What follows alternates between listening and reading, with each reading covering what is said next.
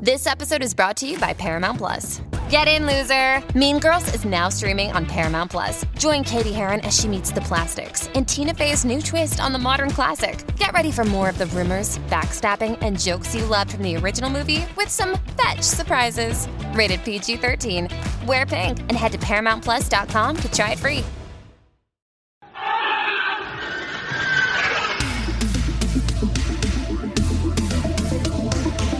There are two rules to remember if you want to have a good time. Rules, no rules. Rule number one. Keep your friends close, but your enemies closer. Rule number two. You're a dragon. Be a dragon.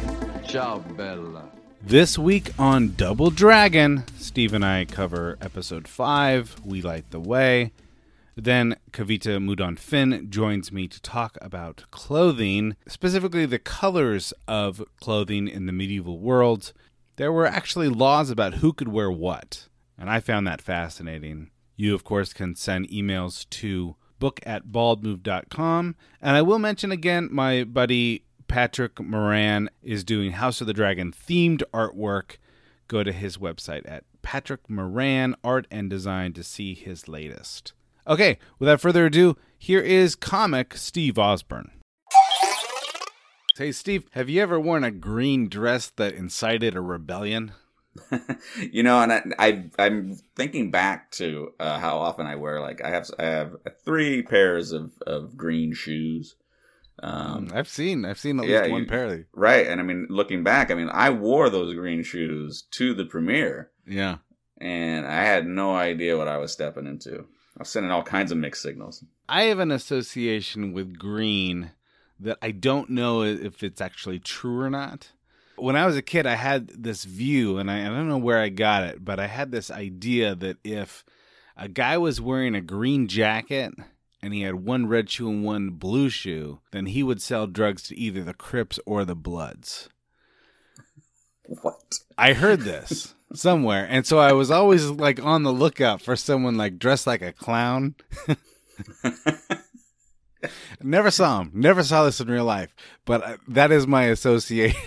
that is my association with that color green. Green jacket, red shoe, blue shoe. Mm-hmm. Yeah. And so that so that was like he was like the the, what, the Switzerland of of gang relations. Like Yeah, specifically for drug deals. okay, Are you saying you never heard that? I don't think anyone's ever heard that. All right. Uh, so I've identified uh, five, six, I've, a number of storylines, and I'm going to start reading one of them. this is called. This will this will save me some time from counting these up. Got it. Uh, this is called the Vale. Rhea Royce, Lady of the Vale, rides out to hunt and exchanges pleasantries with her cousin. Upon her return, she sees a man in black. who Turns out to be her husband. She insults him, gets spooked, which in turn spooks the horse. The horse falls on top of her. Daemon puts a boot on her arm, sees that it's broken, and turns to leave. She provokes him again, then he picks up a rock as if to kill her. All right, so later on, arriving late to the feast, Daemon is accused of murder by Ray's cousin, Gerold. Daemon replies by claiming his inheritance of Runestone. This first scene, Daemon Targaryen says nothing. What brings you to the Vale? Or have you at last come to consummate our marriage? The Vale sheep might be willing, even if I'm not. Our sheep are prettier, after all. Or perhaps your brother has at last had his fill of your company. Cast you aside in favor of a little girl.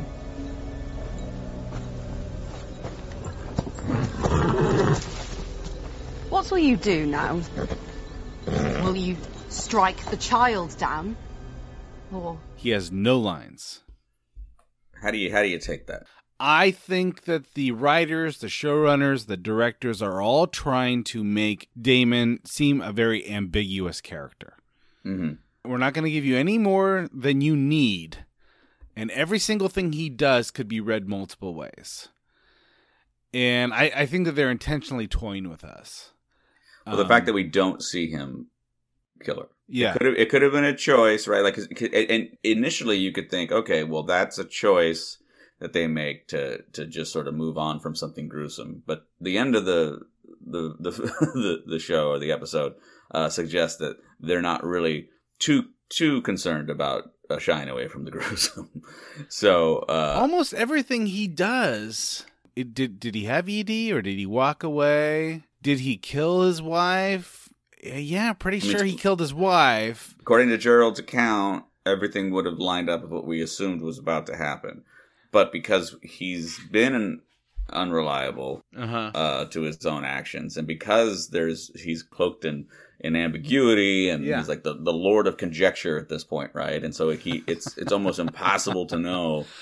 And so the assumption is okay. We well, he picked up a rock, and and then that was that. And then we know that she was dead. That she had, Yeah. uh, you know, her obviously injured, uh, head wound, whatever. So it's like everything would line up. I mean, it was like all the information is right there. But then again, Right. all the information was right there when uh, rumors were going about uh, him and Rhaenyra. And so there's all Well, all even the- back to the first episode, it's like, did he really say Prince for a day right, right or that not? wasn't- Yeah, because he doesn't see it. deny it, right? Right. Yeah, exactly. So that's, it, and it could just be an effect, right? That could be like sometimes yes, sometimes no, and sometimes you just don't know. And maybe that's the key, right? I mean, they just always keep it, and it's it's an interesting trick for the audience, right? Because at the actions and, and the ramifications all still happen, but Mhm. we are also left with a. It's an interesting trick, right? Because we're we're we're left in in like we're actually part of the show to some degree. So here's the other thing that this does that I find interesting. Number one, I don't feel fooled by any of this. I feel like I'm reading him as a bad person now. Right.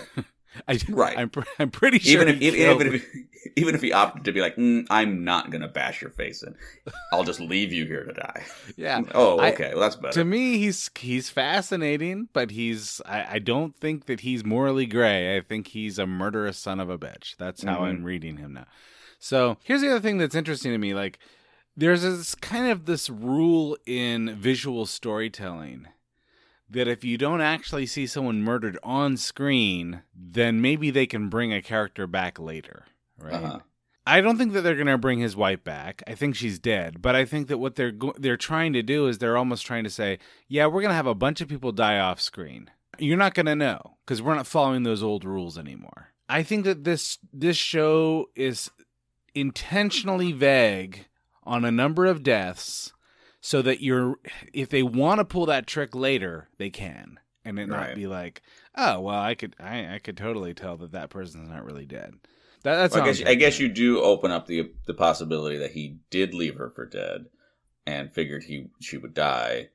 Gerold finds her, and she's alive, but he's going to say that she's dead, so that that could complicate his inheritance. Yeah. I mean, there, there's that possibility, right? But I mean, it's it's that scene. It seems like it's pretty clear to me that that that what happened is what happened, but because we didn't see it, it leaves just the, the door open a little bit. Okay, I want to talk a little bit about this scene because um I was kind of thrilled to see some other place in the kingdom and some character I'd never met before. And she's riding horseback. She's nowhere near King's Landing. And I was thinking, finally, they're going to introduce me to like the wider world. Yeah, yeah, I could see that. And then, of course, the, and then like within the next five minutes, she's dead. I would say that I did have a similar reaction though, with the idea that like, oh, we're we're we're getting out. Yeah. No longer doing the the the staycation version of of Game of Thrones. We're exploring the space. Sure, sure. Now I did feel a similar thrill when I I finally started to see the strong characters. I don't know. They're they're finally coming into their own. Well, yeah. Now we're seeing the like because it's it's when we talk about uh, strong earlier about being a, a, a like a logical choice for the the hand of Yeah. the king, um, but there's no way you can you know like you're like we talked about before like are you suspicious? And I'm like, well, of course it's Game of Thrones. Uh, and then when you see like already the network of of his of his son, there's a very complex web that's being uh, woven here. and the fact well and also we were introduced to characters that we've known before but we didn't see their personalities at all Right. right so uh Laenor and Laena we're seeing a more robust introduction to them and then of course we meet uh Laenor's paramour hmm the knight of kisses pretty good nickname knight of kisses Yeah, it's not bad. I mean, uh you don't, you don't come about that lightly. and uh, and then of course we see him depart as well. But anyway, I'm I'm glad that they're expanding the universe a bit. I would have liked to spend a little bit more time in the Vale. Well, I feel like we. I mean, it feels like I assume we'll, we'll we'll get there. But that's the thing is that that Daemon seems to go places, and we rarely go there with him. Sure. Again with the chaos tornado thing, you kind of don't know. Did he go there intending to kill her or not? Right. Or was it like this happened and it's like, okay, I think I think I'll do this now. Right. Uh, you know, did I don't I don't think he intentionally spooks her horse. He's he's got his hand out. He's trying to calm the horse.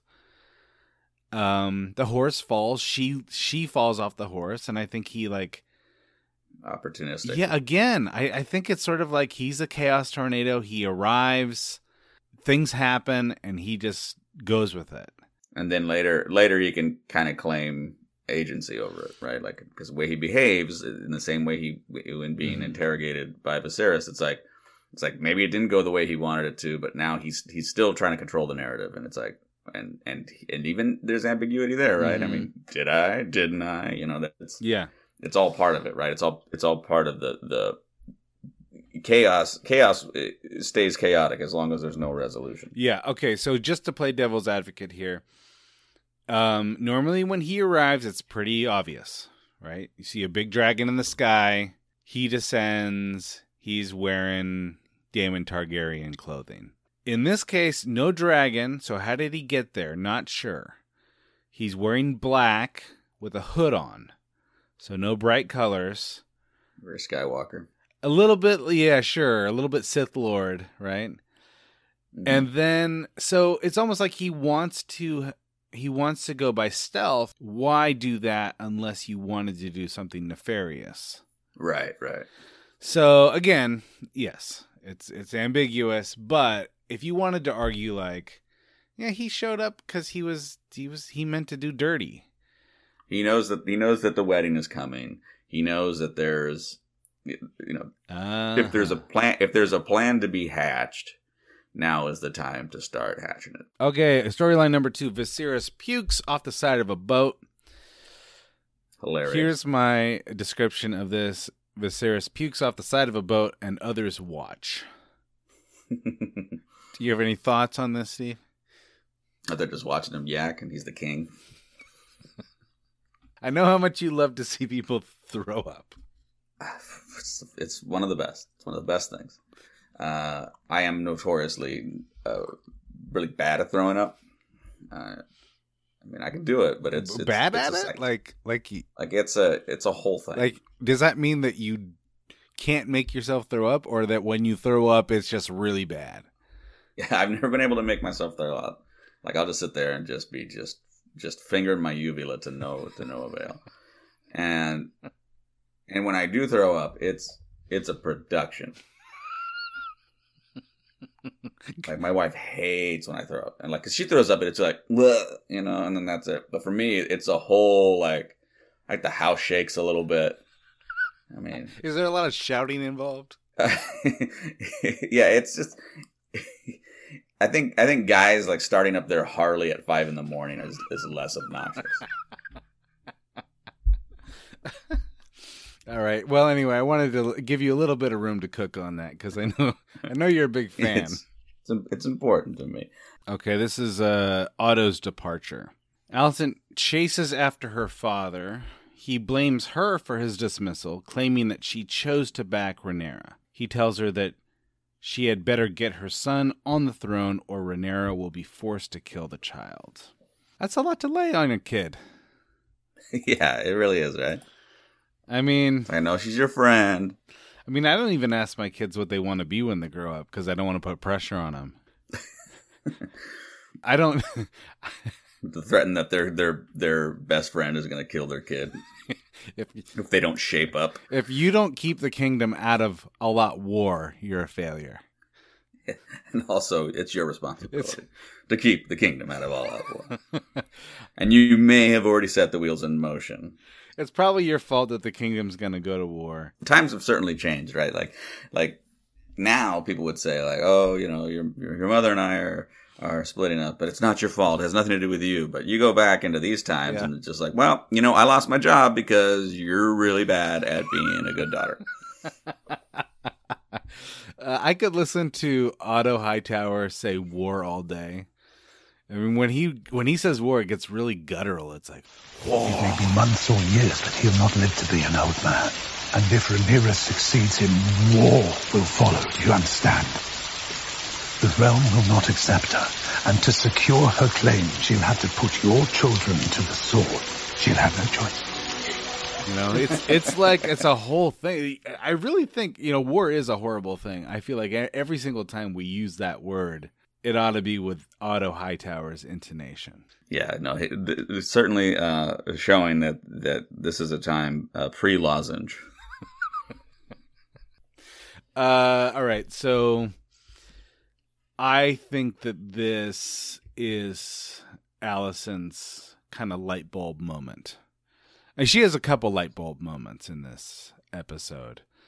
But I feel like when sh when he tells her your children are going to be murdered. She will your best friend will be forced to murder the kids. I don't care how nice you think she is. I don't care how much you trust her she's going to be forced to have to kill your children. And the only way to save them is to put Aegon on the throne.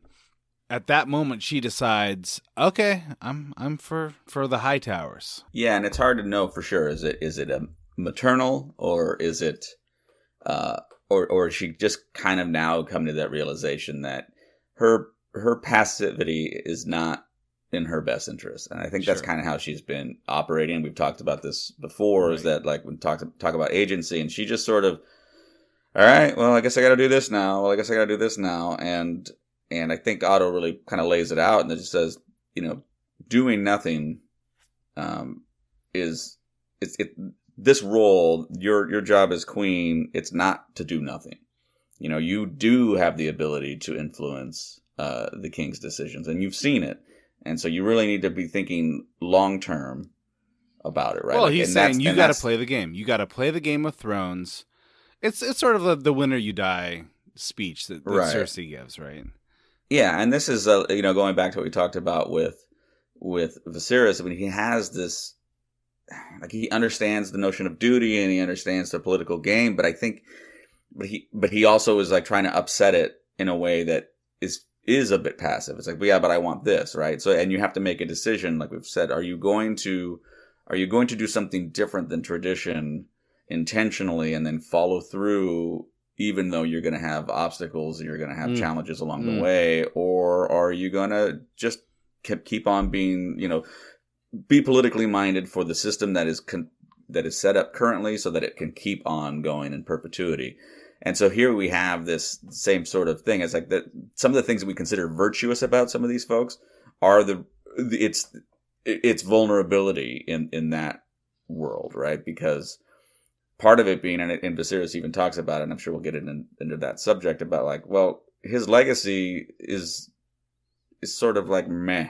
It's it's meh, and yet you know, in our world, it'd be like, that's how you ought to live. We're, all sort of Right. living meh because that's what peace is like, right? Right. It's not Peace heroic. And- yeah. And so for him, it's like, well, I won't be remembered because everything was fine. And it's like, and maybe that's part of the actions, right? It's like, well, it's easy to be more passive in your decision making because you don't, you don't have to really look towards the future when your present isn't uh, threatened. right. And so here we have that where it's starting to happen, right? Like because of that, of that, you know, passive nature, the irony here is like, well, you're actually kind of creating a, a situation where the next person's legacy is going to be shaped by, by how they, they manage conflict. Because your inaction or your sort of uh, maybe laissez-faire approach to decision making has set into motion uh, vulnerabilities that that are perceived as weaknesses, and those weaknesses will be exploited by by challengers. Absolutely, and and I think Alicent realized that she's being tested, right? So Vis- later on, Viserys talks about like if I had been tested, maybe I'd be a forged different person. Well, Alicent realizes in this moment that she's being tested, and she's got to take sides. And I think it, this is the moment where she decides, I'm going to choose my family and that and that includes her children. So I think that there is a maternal aspect to this too. Um, let me jump into the next storyline because it, it allows us to talk about the other element of this. This is I'm calling Alicent's come up. Alicent is doing her best Sansa Stark impression in front of a weirwood tree. Larys Strong tells her that Rhaenyra was brought tea the night of Daemon's return in the creepiest possible way. Alicent summons Criston to ask him about Rhaenyra's sex life. Criston confesses his own dishonor. She thanks him for his honesty. Later on, Alicent arrives late to the welcome feast. She interrupts the king's speech in a notably green dress. Finally, she finds Criston in the Godswood, about to commit suicide, and stops him. So the other part of this is that she realized she realizes once again she cannot trust her friend. She's been played. She's been she's being played by everybody and she feels foolish about it and I think she resolves like I'm not going to be the fool anymore. I'm going to start playing other people. They're not going to play me. Right. And and it's and it's a pretty dramatic shift, right? I mean, it's um it's it is wild when we've seen so much of her sort of just letting everybody else run the show and whether it was mm-hmm. that she was trying for peace or she was you know i mean also she's very young uh she's uh you know her life went from i'm hanging out with uh you know a princess to now i'm her stepmom i mean that's also her dad was kind of a jerk but she thought her dad was smart, right? I think that she right. thought maybe my dad is not the most trustworthy guy, but at least I can trust him to be politically smart, so I better do what he says. Now now her dad's gone and he's basically saying it's right. on you. Now this is on you. You're you're to have to be politically smart. And I think she realizes that if they're counting on me to be politically smart, I am never going to trust Rhaenyra again. Right. Well, and the other part of this too is that you've got it's an interesting dynamic with uh with her and, and Otto. It's like, hey, I put you in this position, you know, and like, and maybe that's kind of news to her to some degree. Like, he's like, or or even if she knew, it was like, okay, well, wait a minute. Now it's like, and and and he's like, I and so I kind of expected you to continue to do this, to do the right thing, as far as I'm concerned. And she didn't, is from his perspective. And so now mm-hmm. it's like, it's like, well, wait a minute. Like, she's even even if she looks to her father with respect, his plan was to use her as a pawn who knows how long, right? right? I mean, sure. So I mean, it's it's a hard it's a hard spot to be in because you're like, well, everybody's using me. I either have to go completely independent, which is just not happening, mm-hmm. or I have to decide which which side, you know, which side do I want to be used by, and maybe more to the point, which side can I be simultaneously used by, but also have more agency. And yeah. it sounds like it's Team Hightower. And, and that and that does make sense, especially if you know that your husband has a shelf life. Who's on your side there, right? I mean, you they may, you know, the the realm may prefer your son to be uh, on the throne, but if it switches, if if he if he drops dead and Rhaenyra's in charge, well, good luck. you know, yeah. Who's you know so it you better you better kind of plant your flag now. That's right. I this show is so much more in in some ways this show is a lot more subtle than the previous Game of Thrones. Like it, I, I compared Alicent to uh, Sansa in this episode. What was Sansa going through? Well, let's see here. Her betrothed put her father's head on a spike, and then he invited her outside to look at it. Right? It's not. It's right. not very subtle. you know, no. it, it's right. kind of in your face.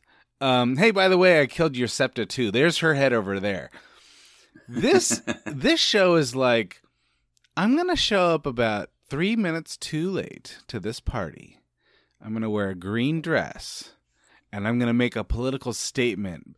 and then I'm gonna walk and I'm I'm going to say hello to Rhaenyra, but I'm gonna make sure that she knows that I'm saying hello. Very, a very cool voice, and I might look away from her in disdain, but only subtly. You know, it's all it's all kind of like this show is has a has a whole different tone, and I think it might shift later in the season. Right. But so far, this the stakes are like really loud and really silent at the same time. Well, and that's I think it it, it really works well with uh, Viserys's you know lamenting as he's uh, just getting grosser by the second about how you know like it, there's just not a whole bunch going on like in the grand scheme of Yeah. of uh, uh, of his particular of this this chapter Uh-huh. of the Targaryen history. It's not like it's he's just going to go down. He's not going to go as Viserys the Brave or Viserys the Conqueror. He's just going to go as Viserys the Pussy.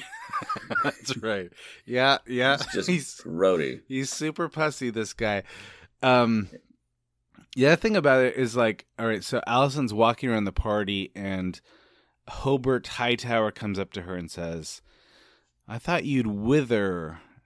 In the bright sun of King's Landing, after your your father's shadow left, but you stood tall. He's showing his allegiance. He's he's basically saying, Right. hey, if it comes down to you or her, we're going to back you. And I want you to know Right. that we're behind you.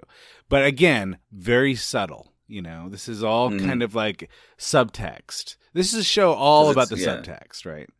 because it's because we're moving right we're moving towards uh, a, certain inevitability of where where conflict has Mhm, to come up mhm. right and and that you know and so it's interesting when we see the and we'll get to that near the storyline but when uh Criston does what he does it's it is pretty jarring so you know i mean we've seen some violence for sure Yeah. but this is like this is like oh yeah if this were we were watching the original game of thrones we're like oh yeah we we were due for a for a, a face smashing Yeah, right. Yeah, yeah. and and so because we haven't really had like it's it's been this slow burn of tension because everything's under the surface and that's what makes the political intrigue in this one so much more um, captivating in my opinion uh, because it is under the surface and there are Mhm. these family ties and and because it's if you were to from an outside looking in, you would just go, well, that yeah, this is the way it goes. You know, it's a little different. Oh, the, a, a, a woman on the throne, well, that's that's scandalous, and so like it's more stuff you'd read in the headlines, but uh, underneath it all is is just a it's a powder keg, Yeah, right? I mean, it's right. just I think that that's what they're doing. It's waiting to get They're lit. doing that really well. Like this whole thing's a powder keg, and and it's almost like every episode, you see a little bit more gunpowder poured into the powder keg, hmm and you know, you know, because it's Game of Thrones, it- it's it's gonna blow at some point, right? Yeah, who's the match, right? Sure. Like who's who's about to set this thing? Yeah, up? I think that we're supposed to think that that green dress is the match. Um, and uh, just a little kind of behind the scenes book stuff is that eventually this thing devolves into civil war. Uh, You probably guessed that. Dance of the Dragons. Yeah, and it's it's the greens versus the blacks. That, that's sort of how they demarcate themselves. Um, and of course, you know now we know why the greens are called the greens. So yeah, of course, I th- I think that I think there's they've been doing some really interesting stuff with costuming throughout this season, but I haven't really wanted to call it out. But this episode, w- what we see Daemon come up, he's wearing a black hood, right? Right. And then, and then, of course, when Alicent shows up, she's wearing the green dress. Um, I, I enjoyed that, and I'll have I'll have a little medievalist on this episode to talk about uh, the purpose of colorful clothing in the medieval world. Steve, Nice. Hey, it's Kaley Cuoco for Priceline. Ready to go to your happy place for a happy price? Well, why didn't you say so? Just download the Priceline app right now and save up to 60% on hotels. So, whether it's Cousin Kevin's Kazoo concert in Kansas City, go Kevin, or Becky's Bachelorette Bash in Bermuda, you never have to miss a trip ever again. So, download the Priceline app today. Your savings are waiting. Go to your happy place for a happy price. Go to your happy price, Priceline. This episode is brought to you by Paramount Plus. An unlikely friendship begins in the Paramount Plus original movie Little Wing, starring Brooklyn Prince with Kelly Reilly and Brian Cox. Reeling from her parents' divorce, Caitlin steals a valuable bird to save her home, but instead forms a bond with the owner, leading to a new outlook on life. Little Wing, now streaming exclusively on Paramount Plus. Head to ParamountPlus.com to try it free. Rated PG 13. Um, anything else about this? We're gonna get to the actual feast here in a bit, but um, I think Alicent's. This is sort of Alicent's episode for sure because she gets. I mean, and it's and, it, and I think it's particularly intriguing too, and it adds nuance to it. Is like she's learning that she's being played while she's being played. Right. I mean, if you think about it, Yes. Otto is is Otto is really still turning the screws, letting her know. I'm Like he, he's laying the stakes out for her, but he's also he knows he's her father. He knows what buttons to push. And then you've got is it Larys, right? Oh Uh, yeah, Larys. Again, and he, I'm excited. I'm really excited about Larys. But go ahead. Well, because now we got now we're getting our you know sort of uh, a little bit more now we like a little Littlefinger type Yep, uh, dabblings right where it's everything is it's like it's very Tucker Carlson. I'm just asking the question. I'm not saying anything. I was just asking. Oh, I'm, the, what a relief that it wasn't that. And it's just really something. And so he, he totally sets her up, and and he knows exactly what he. So he is playing her, and to get to the truth, Mhm. which is an interesting angle too, right? Where it's like, I love how no one says anything about anything.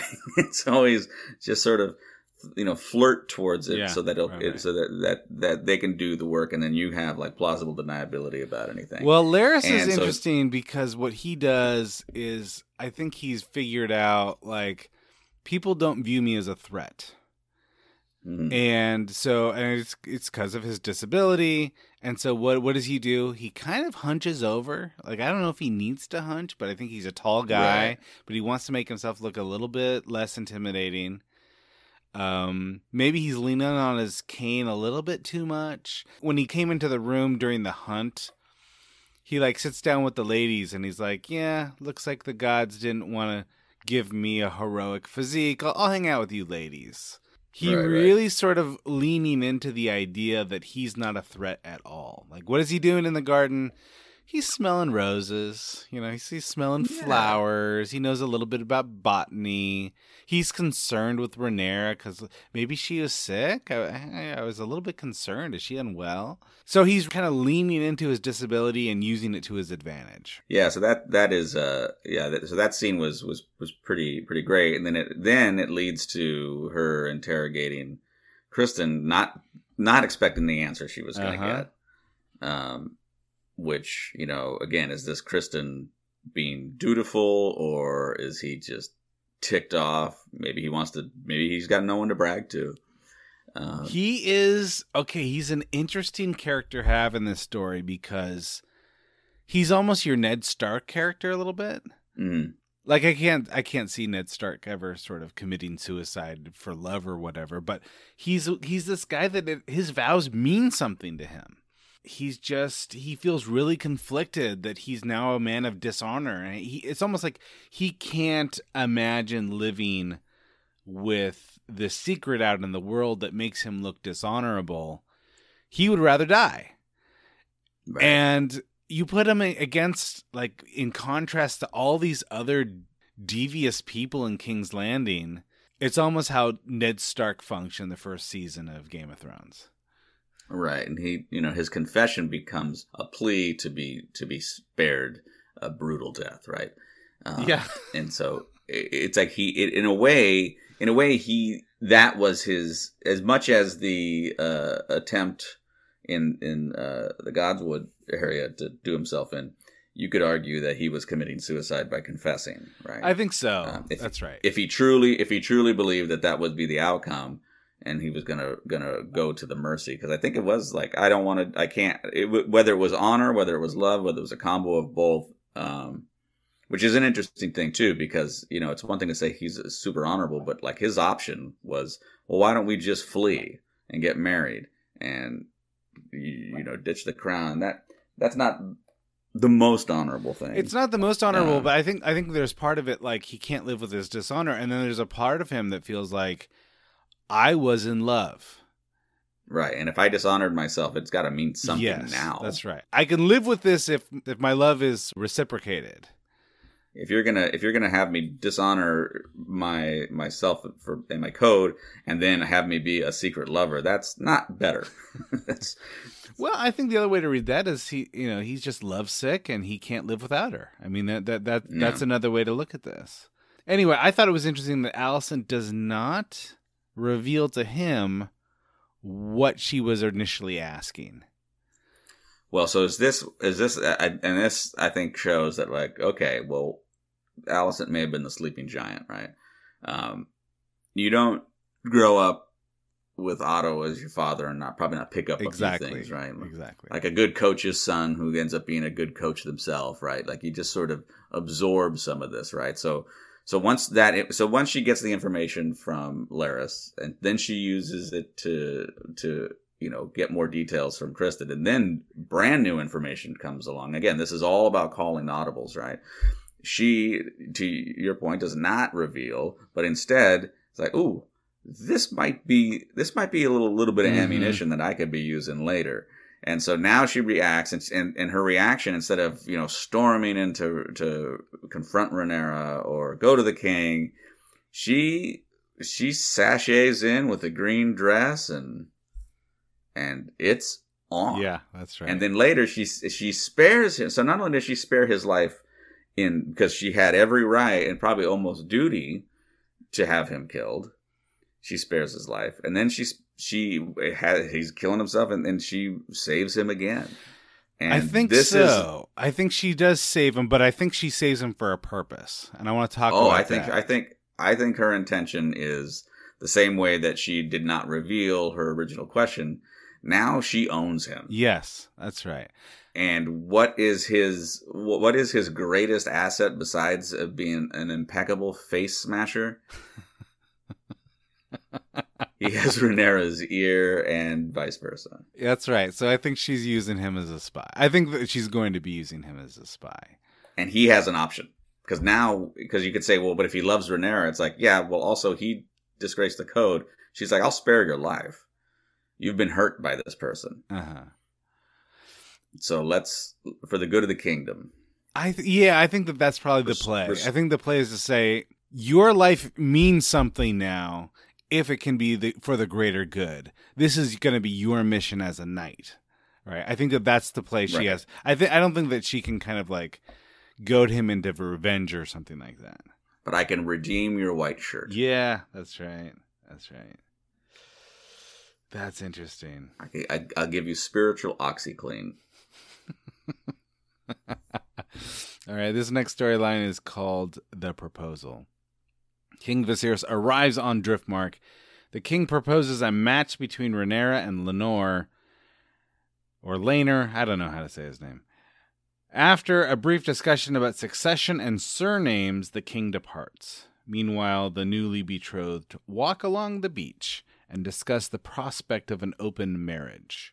Corlys and Rhaenyra talk over their son's true nature, the danger he'll be faced by becoming a target, and justice. Later, the two betrothed kids talk about the future with their paramours. The Knight of Kisses seems happy with the arrangement, whereas Criston Cole suggests that they elope to Essos. Criston is rejected. Again, very subtle. Very subtle. It's like a key plot point is that Corlys Velaryon doesn't meet the king at the gate and bows a little bit, like a half a second. He bows a little bit too late when the king's in the room. Mhm. It's like it's it, this is all kind of like subtext. Corlys is absolutely getting back at Viserys, and it's not on the surface. It's all subtext. So I know, it, it, and it is something we've talked about this earlier when we were first getting ready for this series, and like you know, the Targaryen lifestyle is going to be a tough one to to sell. Yeah, sure. Right. But here we are, like talking about all these other things, and we're Uh-huh. captivated. And it's like you want to take a, a bird's eye view here. It's like I'm upset that you didn't marry my 12 year old daughter, but I do accept you offering your daughter to my son. Well, also, this open marriage is like the best th- possible thing that could happen for us, right? Because we don't like the idea of cousins being married, but this is like a marriage where they both get to d- have sex with someone who they're not related to. but they will have to create babies. They will at some point. They're gonna have to. but those are that out. duty babies. Those are duty babies, not romance babies. right? Exactly. These are Incest for the good of the land. These are all duty babies in the Targaryen world. um. All right. So anyway, I thought that this bit of Driftmark, I thought it was an interesting way into it. Uh, a lot of detail. You know, they're walking down the halls, and you kind of kind of see like this guy's decorated his pl- palace with skulls and you know he's looking at the the crab feeder's head on a pike. Right. And he's sitting on like a, a driftwood throne. There's like there's like this uh like this backstory to that throne. It was a, initially gifted to the king of driftmark by like mermen a long time ago there's like a mythology behind the throne so this is the kind of thing that kind of gets me interested i, I want to see the world outside of king's landing Right. Yeah, and all I could think of is like, I bet you that place smells like my grandparents' house.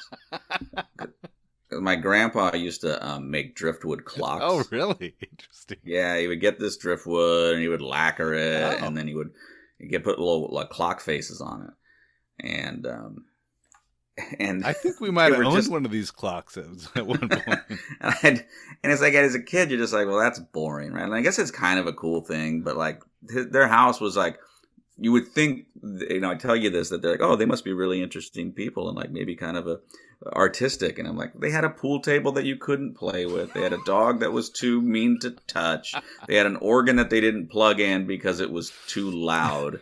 And I'm like, why am I ever here? It's like he's got 12 of these driftwood clocks. None of them have batteries that work. Oh yeah, no, and I remember like he made these things, and they were like pretty attractive, you know, pretty Yeah. interesting. And I remember for my like sister's like wedding gift or something, he made her a clock, but it was like he took a big old piece of styrofoam and spray painted it gold. Oh, she didn't even get driftwood? No, she got a styrofoam one. That, they're talking about a subtle burn. Oh yeah, yeah. This is this is the same guys that when they would come visit our house, like him and then my uncle, they would take out their metal detectors and go searching around our property for things that like our kids and like my nieces and nephews lost, and then they'd keep it.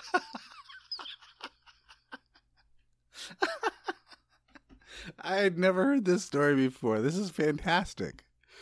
Oh yeah, I, I will say there's a little part of me that thinks that's pretty cool. I, I, I like metal detectors.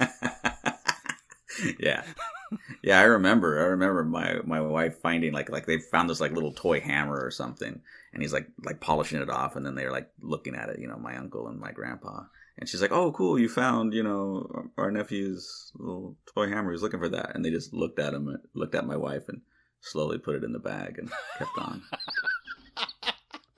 on metal detecting. All right, this next storyline is called King Scabby Patty. After returning from Driftmark, the king faints in the courtyard. Two maesters fuss over him and decide to leech him. He discusses his legacy with Lyonel Strong. He wonders if his life might have been different if he had been tested in battle. After a welcome feast gone wrong, he decides to wed the princess in private. Then he collapses again. This um uh I I- don't know if you noticed this, but there's two maesters, and one of the maesters suggests not leeching him. Like he's like, I've got this other herbal thing he can drink. Uh, maybe it's better than leeching the guy. Uh, that guy's name is Maester Orwyle, and he'll he'll be kind of important later on. So I just thought I would call him out. So this is sort of like you have somebody who's like traditional medicine versus sort of like uh, holistic. Yeah, I guess right? so. Yeah, this So someone's over here like, "Hey, I think what we need to do is I think we need to go into surgery," and then the person's like, "Nah, man, just eat these gummies. feel better. Sure. Or it's like he's sort of the newfangled doctor that the old doctor mm. kind of distrusts.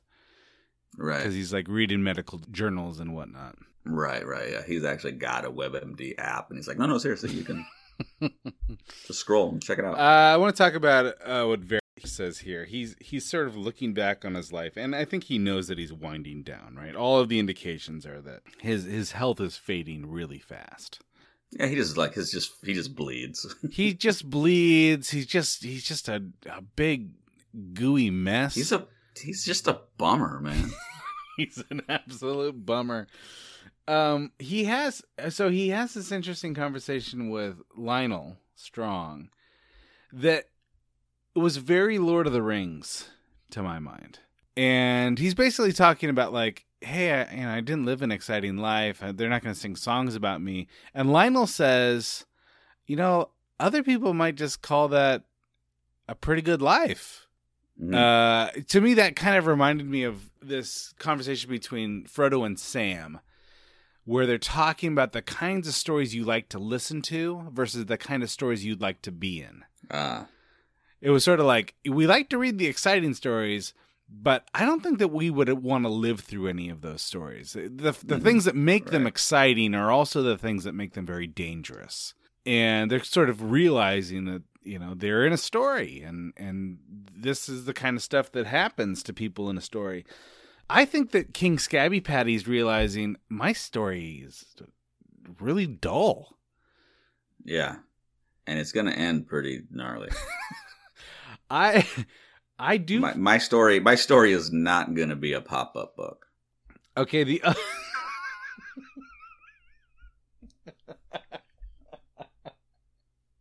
After last episode, I'm really glad that it's not a pop up book. um, I do think that he's wrong, though. I, I think that he he has been tested, and I think he's failed. Right, and I think that's an important. I think that's an important distinction because from his perspective, the kind of test that he thinks that he needed to go through would have been much more glorious, you know, swashbuckling. Yeah, yeah, that's right. Yeah, yeah. But the reality is, it's like, no, no, you you were tested, and and the realm is going to be actually a little bit worse for your being there now. That's right. That's right. And I do think that there's something about him, like like for the first, I think for the first time this episode, I thought, why doesn't he just throw Daemon in a dungeon? Right. Like he told Daemon, I don't ever want to see you again. And then he walks in and he kind of just gives him a look. And I thought, for the, for the first time, I think, how is this king not throwing his brother in a dungeon at this point? And I, the only way I can make sense of it is that like he just can't bring himself to do this to his brother. I, and that's how I read it. And I and I and I do, I read it as believable in the sense that from a Viser- from a Viserys standpoint, it would be it would be more shocking to me if he just actually did something, especially when it comes to Daemon. And I think it. I, well, I the last the episode clue... he was kicking him. He kicked him and said, "I never want to yeah, see you again." That's something. Yeah, we've we we've all kicked a sibling, but we didn't kick him to death. so, and I and I think the Daemon uh, uh, Corlys conversation when Daemon's basically like, "Hey, you don't get to talk crap about my brother. Yeah, I can talk crap about right, my brother. Right, right. And I think I think that to me that was a that was a much more uh, poignant moment. I think it, it really, it, speaking of subtle, like it really sort of set the foundation. I mean, if anybody like who should be more upset at whom, and it's hard to say, right? And Daemon is this bad guy who doesn't care about you know, mm-hmm. like he mm-hmm. may be smashing skulls for all we know, but don't talk crap about my brother. Like there, right. there's a certain line. Like they will go. They will. There are certain lines that they will cross for each other. But then there's another. There's another more, you know, barely visible line that they. We assume they will not cross. I might bring you to death, but I'm not going to kill you. Well, I the might, other way to look at this is that Daemon knows that his brother will never do anything. Right. Right. It's like I like I know that you're pissed at me because of what I did to Rhaenyra last time I was here I don't care. I'm gonna walk in. I'm gonna sit right here. I'm gonna smile, like I don't have a care in the world, and then I'm gonna go dance with the bride. It's the trope that you you see a lot in in in film and TV, where it's just like If they wanted us dead, we'd be dead by now. Yeah, sure, sure, sure, sure. And so that, like, how, like, of all, like, he didn't have me uh, thrown into a dungeon or killed, and he thinks that I defiled his daughter. He thinks What- that, and what more? Yeah, that's right. Yeah, what more could he do? There's not, in my mind, there's nothing that Daemon could do that would actually cause his brother to do anything about it. I mean, he Because we've seen the limits be tested here. he's you know? sitting there watching Daemon almost kiss Rhaenyra on the dance floor. And he basically like you know, is kind of like looking up like a like a little field animal like what what's happening over there? He doesn't Yeah, yeah. really do anything. And I guess the whole thing gets interrupted by this fight, but it's hard to me for me to imagine that he could do anything that would warrant his brother's immediate response. Right, and so that's why I believe it because I and I, I believe especially juxtaposed with the I I wasn't tested, and it's like, and we just said, yeah, you are. In fact, you get tested all the time by your brother, Yeah. and you fail that test every single time. Yeah. and and it's it's it's a wild it's a wild thing that that that takes place.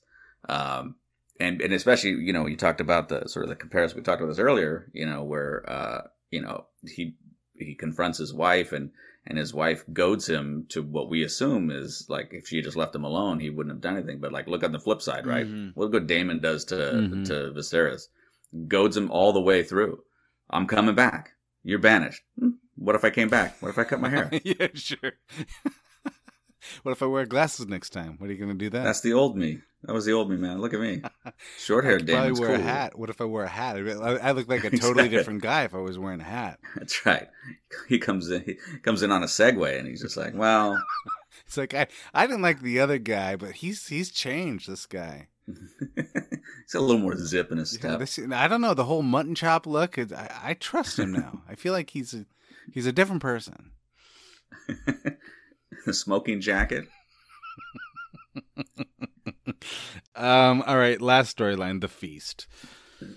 After a heavy dose of smarm by Jason Lannister, House Velaryon enters the throne room. Laenor is presented as the future king consort, and everyone claps. Then Daemon enters to the chagrin of King Viserys. During the festivities, the Knight of Kisses susses out that Criston is the other paramour and approaches him. Criston bristles at the suggestion that his affair with Rhaenyra is now an open rumor. Daemon dances with Rhaenyra. She goads him to take her by force to Dragonstone and wed her. The king looks on as a fight breaks out. The source of the fight is unclear, but Criston ends up beating the Knight of Kisses to a pulp. Ah, all right. So what happens? What, what I, I think it's in, I think again I think this is meant to be intentionally vague. Because we don't, because like, because Daemon and Rhaenyra start to go out of sight from our perspective, right? I don't know what is the source of this fight, and I Because because we Yeah. because it's you would think like I mean if you're connecting dots like well maybe maybe there was a reaction to Daemon's advances because at this point I mean it's very clear like this is a uh like an engagement ceremony essentially yeah so if anybody's making advances towards uh you know the the queen to be regardless of who that person is you would think that that would that would invite some sort of action. And so that so we i think we we can be inclined to believe that that's what spurs it right that daemon in his chaos tornado did it and to some degree maybe yes yeah you don't invite a tornado to a party and not expect a fight to break out, and yet the other way you could look at this is that. Well, it, he had nothing to do with this. Criston Cole just decided he was going to go pummel this uh, this guy. Especially from our perspective, we know that he goes over there and he starts doing his Daemon thing. Mm-hmm. But Rhaenyra is not pushing away his advance. In fact, she's suggesting something else, whether she's doing it tongue in cheek or she's doing it to challenge him. That dialogue is very clear that this is not this is not a get away from me. Well, on top of that, he's taunted by two women in this episode. He's taunted by his former wife, who uh, in my view, he kills, right? Right. And then he's taunted by Rhaenyra to take me, you know, take me away. You you're Yeah. gonna you you're gonna you've got you're armed. Go fight through the King's Guard. Kidnap me if you want me. And so for to, for me to think that he does nothing after being taunted or being goaded is not that's not in his character. Right. So I don't. So it makes me feel like he's the source of this in in some way. I, I don't. I'm not really sure what to I do think- with all that. And here's what I here's what I believe. I believe he may, he's the source of this because he just always is, even if he doesn't do it. Like that. Uh-huh. That's kind of his thing. He doesn't have to seal the deal, which is kind of a, a, a fun parallel for this ED thing. Is he doesn't actually have to finish to not have done some damage. sure. Okay. And so here he and so Criston is is all torqued up for a number of reasons. Why? Right? I mean, he told the queen about his uh, his his actions, so they're out in the open to somebody. So he's kind of like at any point she could just flip the script and say, "Yeah, sees him." Like that can happen. Yeah. He's he knows that he's been spurned by his lover, and, and if he wants to continue to be with her, it has to be in secret while she's you know keeping appearances. That's not what he's all about. Now you've got uh, you know he, his secret is not only out to the queen, but like Laenor and his paramour know. Mhm. And now he's got this. He's like, so well, so he's dishonored. Like his dishonor isn't even a secret anymore That's right. and who knows how and it, it, he knows that that can be used against him and that's kind of how it's presented right and so he's got he's all fired up and then on top of it now Daemon's back in the picture and he's gonna be going over there and now he's he's messing around with or doing something with Rhaenyra Mhm. so he like we talk about powder keg Criston was ready to explode Yeah. That's right. and so and so Daemon's presence may have been enough to light the match without doing anything else, right? Sure. All right, so there's another way to look at this Criston Cole business. And I think everything you just said I agree with. I do want to note that I think that there might be a homophobia element to this. Okay. I was thinking about this throughout the episode. I was thinking, okay, so Criston Cole's Mr. Honorable, right? Right. That's exactly the kind of guy who has a standard that he's trying to live up to, some sort of impossible standard that does not leave room for an LGBT view of the world. I, th- I think there there's something to that. I know that this episode has been getting some recent criticism. Um, well, it would be weird if it wasn't recent because it just came out. um, but about how uh, it's uh, they call it the I think it's the bury the gays trope, and it's the it- it's where we see maybe excessive violence done to uh, somebody uh, in the from the LGBT community that might feel a little bit uh, not necessarily out of place. Like it may make sense from a narrative perspective, but maybe the way it's handled, uh, and especially how graphic this is, um, and if you juxtapose it to the lack of graphic scene of uh, Daemon killing his wife. Sure. But again, that could be also because we're meant for that to be ambiguous. So I know that that's definitely could be part of the narrative Mhm. structure, and that's important. Um, but if you just take it at, at uh, you know, no pun intended, face value, and you take the two and go, one was one was was obscured, one was Uh-huh. clearly more graphic. So that's why I think there's a little bit of uh, of criticism because I think Game of Thrones has had a tendency to do this in the past. Um, and I don't think it's just a Game of Thrones thing, but I mean it happens in in uh, other uh, media as well. But I think I think that that's this is another one of those. Hey, we get introduced to uh, the, this character, and uh, here's an interesting element of that uh, Yeah. that story, and then it's quickly dismissed, and it's dismissed in a pretty violent fashion. But on the but the flip side, to to your take on it, part of the maybe the graphic nature of it and the and, and the, the the horrifying end is because of a critique potentially of how that would be well, perceived by yeah, I think that I, that time. I think that I, I find it very believable that someone like Criston Cole would be homophobic. Sure. I think that that might be a more I think that might be a more standard view in this world. Does it have to be this violent, right? Does it Right. Why is this death so violent? and portray. I mean, like it could have still been like it wasn't just violent, but we had to see like it's the most graphic thing I think we've seen thus far, right? I mean, there was a guy that got his nads chopped off in episode Yeah. one. It's not often you see hamburger face though. I, I you know what? You're right. Hamburger face is uh That's, that's, it's a special that's kind of gross. it is a special kind of gross. Uh yikes. And then of course that that scene where Laenor's he you know, he's not even he's not even given a chance to grieve. He's just let's get the wedding over now. Man, that that is that was like it was so much to take, and then that the wedding scene becomes so much more like unpalatable, right? Yeah, yeah. I mean, like you, I mean, because it because it is. If you like, you, you realize for a show that does time jumps, this is immediate and this is real time. Because I mean, he's still like his nose is still bleeding, Yeah. sh- and Yeah. and he's.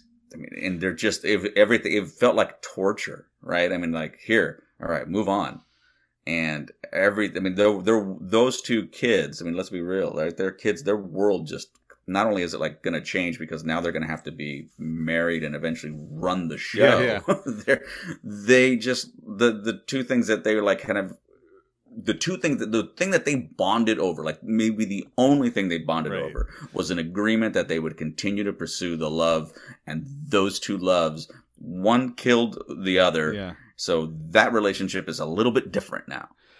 I think so. All right, so here's my question. What was the the most awkward loveless wedding ceremony? This one or the one between Tyrion and Sansa? Oh, yeah. No, that, I mean that's a good question. Um, Because that other one was pretty bad too. yeah, that was so so awkward. This one is really something else too. I think just because of all of the circumstances Yeah. involved, right? I mean, and and and they're like fresh off. Uh, you know, hey, the, the guy that I was kind of hoping to to hang out with uh, just killed the guy you were hoping to hang out with.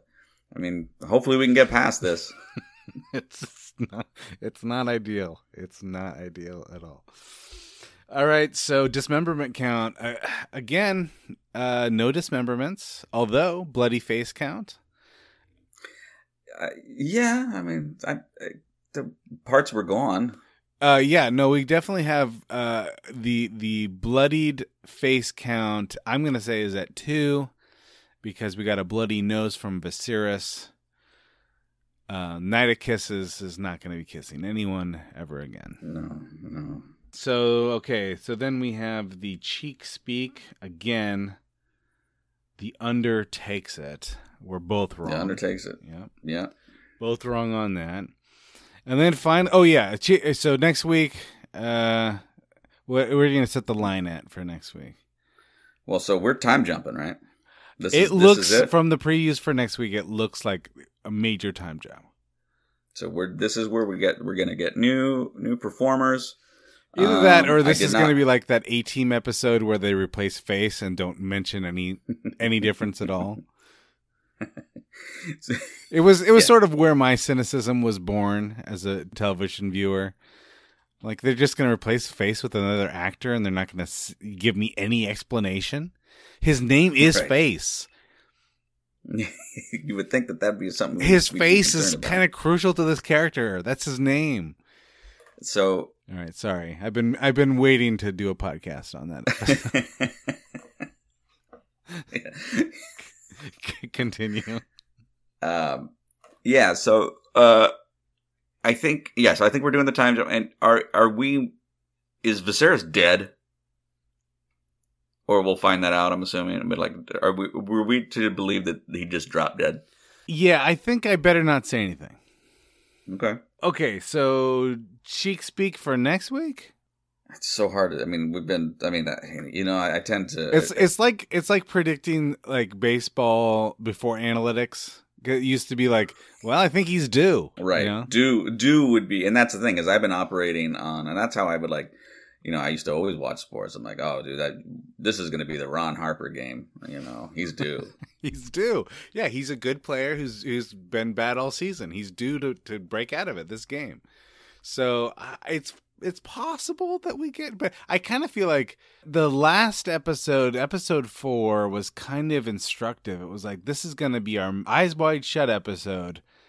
It's still, I mean, just just very few butts in that episode. yeah, I think you got to set the line pretty low now, don't you? I was going to set the line at one and a half. One and a half. So one full moon and a side cheek. hmm I'm gonna take the under. I, I mean, how can I, I? I just feel like I should be taking the under every single time. Yeah, I want to go over. you're gonna go, you're gonna keep going over till Yeah. till you get one. Our listeners are just gonna be like, "Is he just like horned up, or you know?" All right, finally, Steve, was this episode uh, uh, a Danny, a Dorn, or a Dinklage? I'm gonna say it was properly Dinklage. I'm gonna say that too. I think I got my and I had two Dinklage ranged episodes in a row. Yeah. So this this season's shaping into form for sure.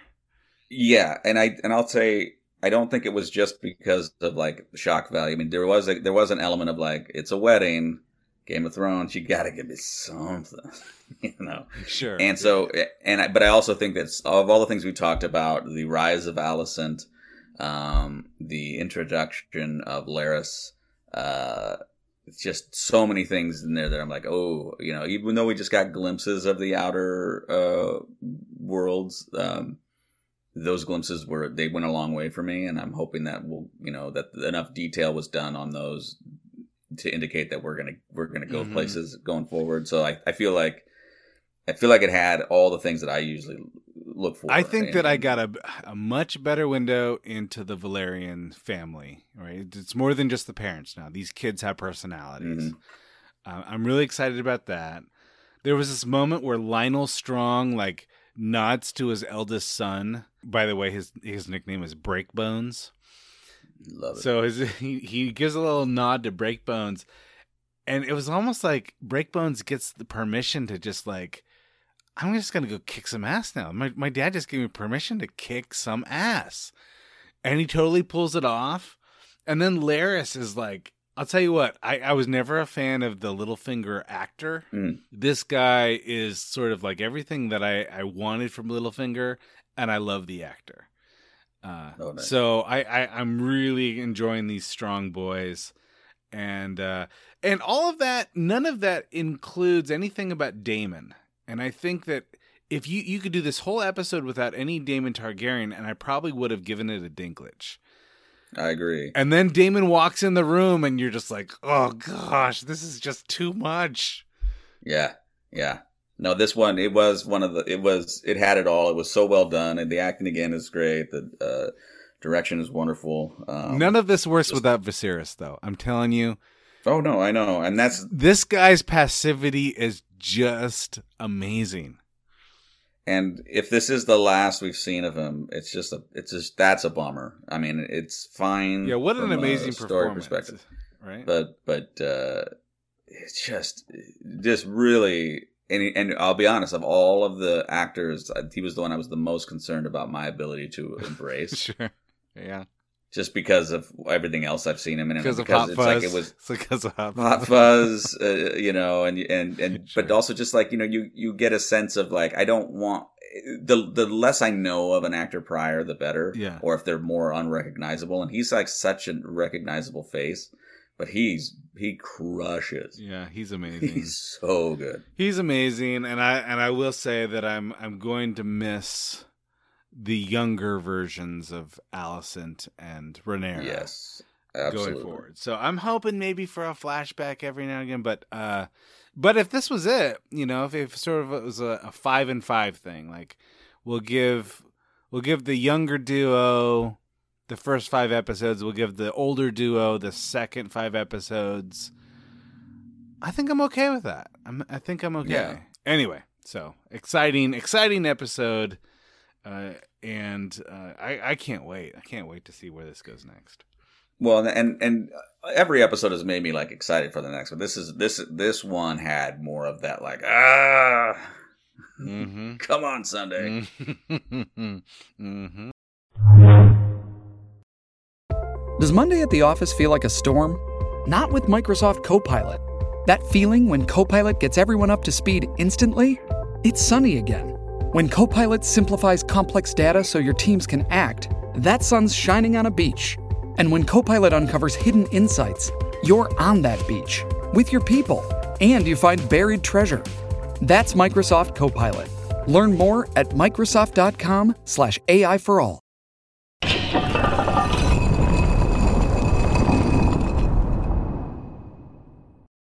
We want to think that it was extremely different back then, but it actually really wasn't. Like the Hmm.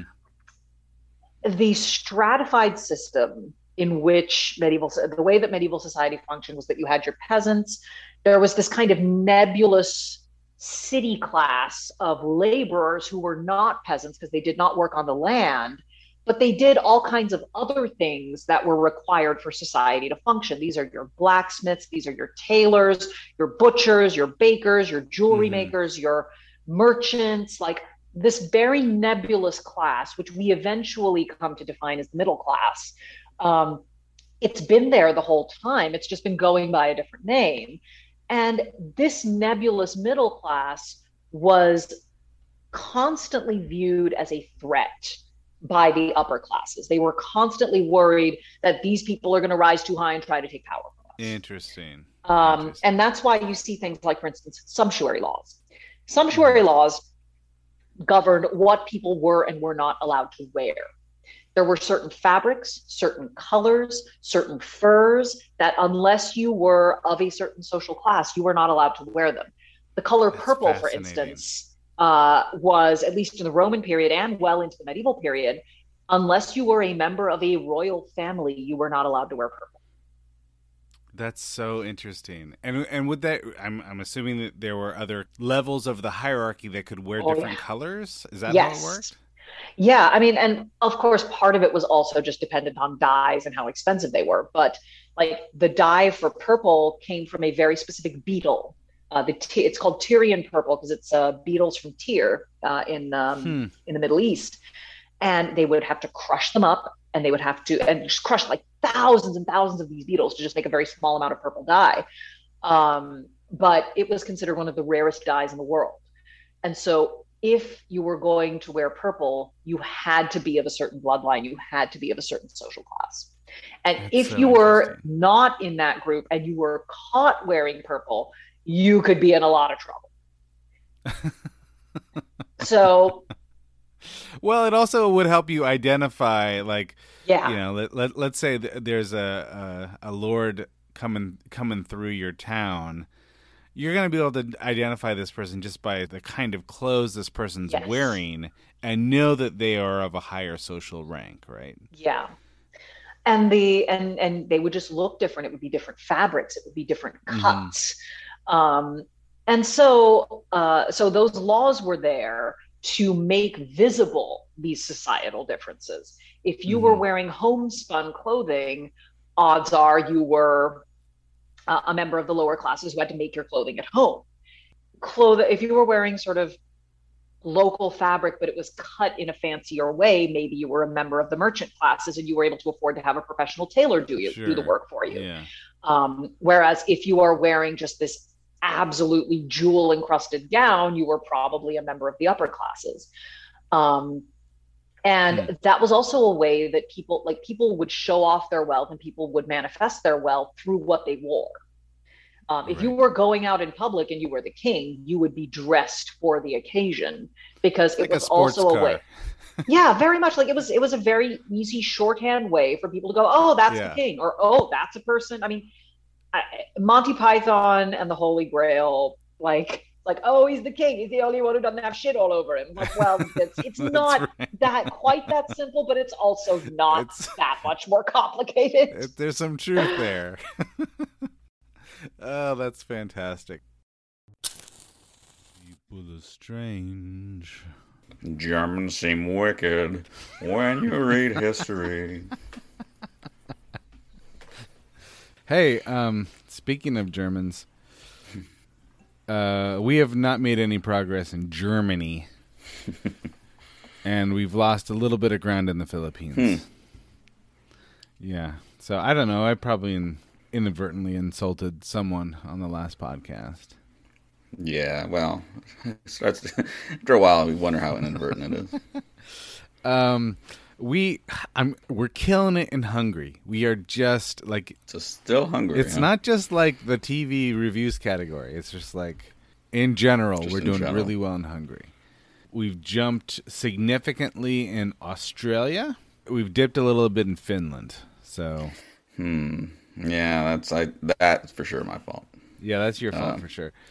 The thing that I'm most excited about is we've jumped 74 ranks to become the second rated TV review podcast in India. Wow, that's big. Well, you know how many more people are in India than are in Finland? Oh yeah. Yeah, yeah. We don't need you, Finland. Never did. Sorry, Philippines. We'd love to have you back. Let's let's try to do better next week, shall we? We'll be here waiting for you. All right, this is a review from uh, Team Giffen. Oh. no, Django? No, there's a there's a dog we're taking a look at. Another dog. Well, yeah. Uh, this is a dog that you're. ta what does it taking a look at mean? Well, Heather wants a, a dog to replace Laddie for uh, freestyle competitions because Laddie's not super into it. Laddie's not So- cutting it, huh? No, so he's uh, Sending Laddie to AAA, calling up. Who we calling up? It's true. I mean, he's totally it's it's totally getting sent down. Um, so so she's got her hands on a on a miniature poodle that somebody was looking to potentially rehome, Uh-huh. and uh, and so she's visiting for a while. I like the word a- rehome, by the way. Yeah, yeah, to see if uh, if she's a good. Sounds fit. a lot less dirty. right. Yeah. Then no one wants this damn dog. That's right. Yeah, I'm just gonna rehome my baby at the fire department. Does this dog have a name? Well, its name is Henley. Like Don Henley? Exactly like Don Henley. Specifically to be named after Don Henley. Interesting. Interesting that you used to have a dog named after the dude. I know. The dude is not a fan of the Eagles. And now you so- got a dog named Henley. Well, and Heather's like, I think, I mean, if we kept her, I think we would keep Henley. And I'm like, in my mind, I'm like, hmm, that seems disrespectful. I'm not going to dishonor the memory of dude. You can name her. You can name her Credence. Uh, name her Silver Bullet. Fogarty. Fogarty. Fogarty's a Fogarty's an incredible dog name. Now now I say it out loud. All right. Uh, this is uh, this is from Team Giffen. Admirable job. These guys are entertaining, nice guests, and entertaining banter. Five stars, thumbs up. Listen during work, and I can still glean educational nuggets. So I, I'm happy. I'm happy to he- entertain people at work. I hope that this isn't the kind of work. I don't know. I don't know. I don't know if I want to be responsible for like any plane crashes or anything like that. yes, he's a brain surgeon. Yeah, maybe as a brain surgeon, just focus. Just focus on the task at hand. You don't. I don't want to be involved with that. Yeah, like or yeah, like he's a chainsaw juggler.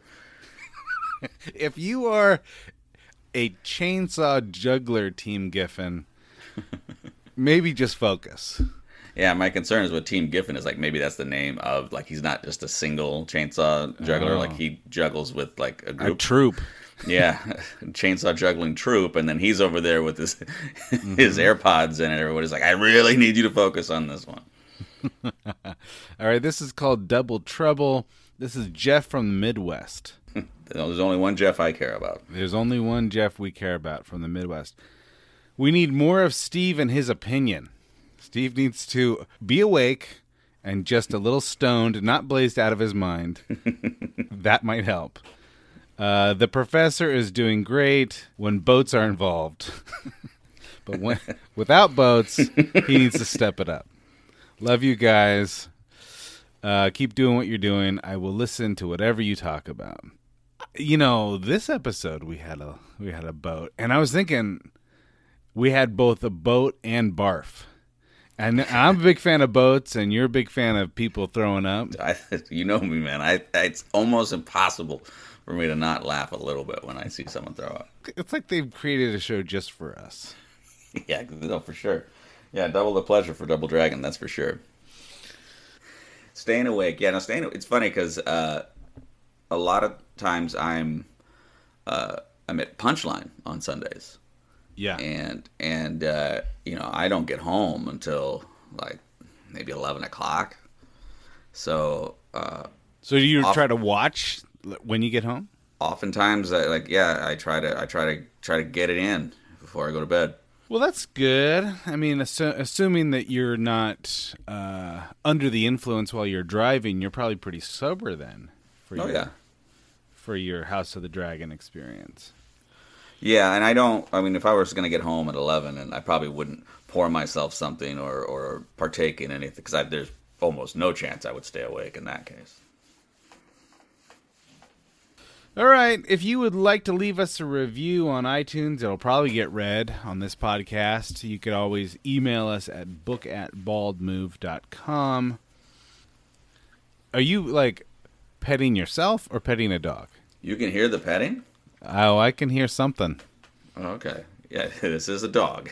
to be clear. I mean, I like this episode, but I didn't like it that much. I guess I just assumed that you're petting the dog. It's Uh, a- I mean, I hear it often. I sort of like, I'm not sure whether I should just like mind my own business. It's like maybe he really loves the sound of my voice. it, it is a good episode. they, they really have great chemistry, but I'm, I'm concerned about Steve's engagement.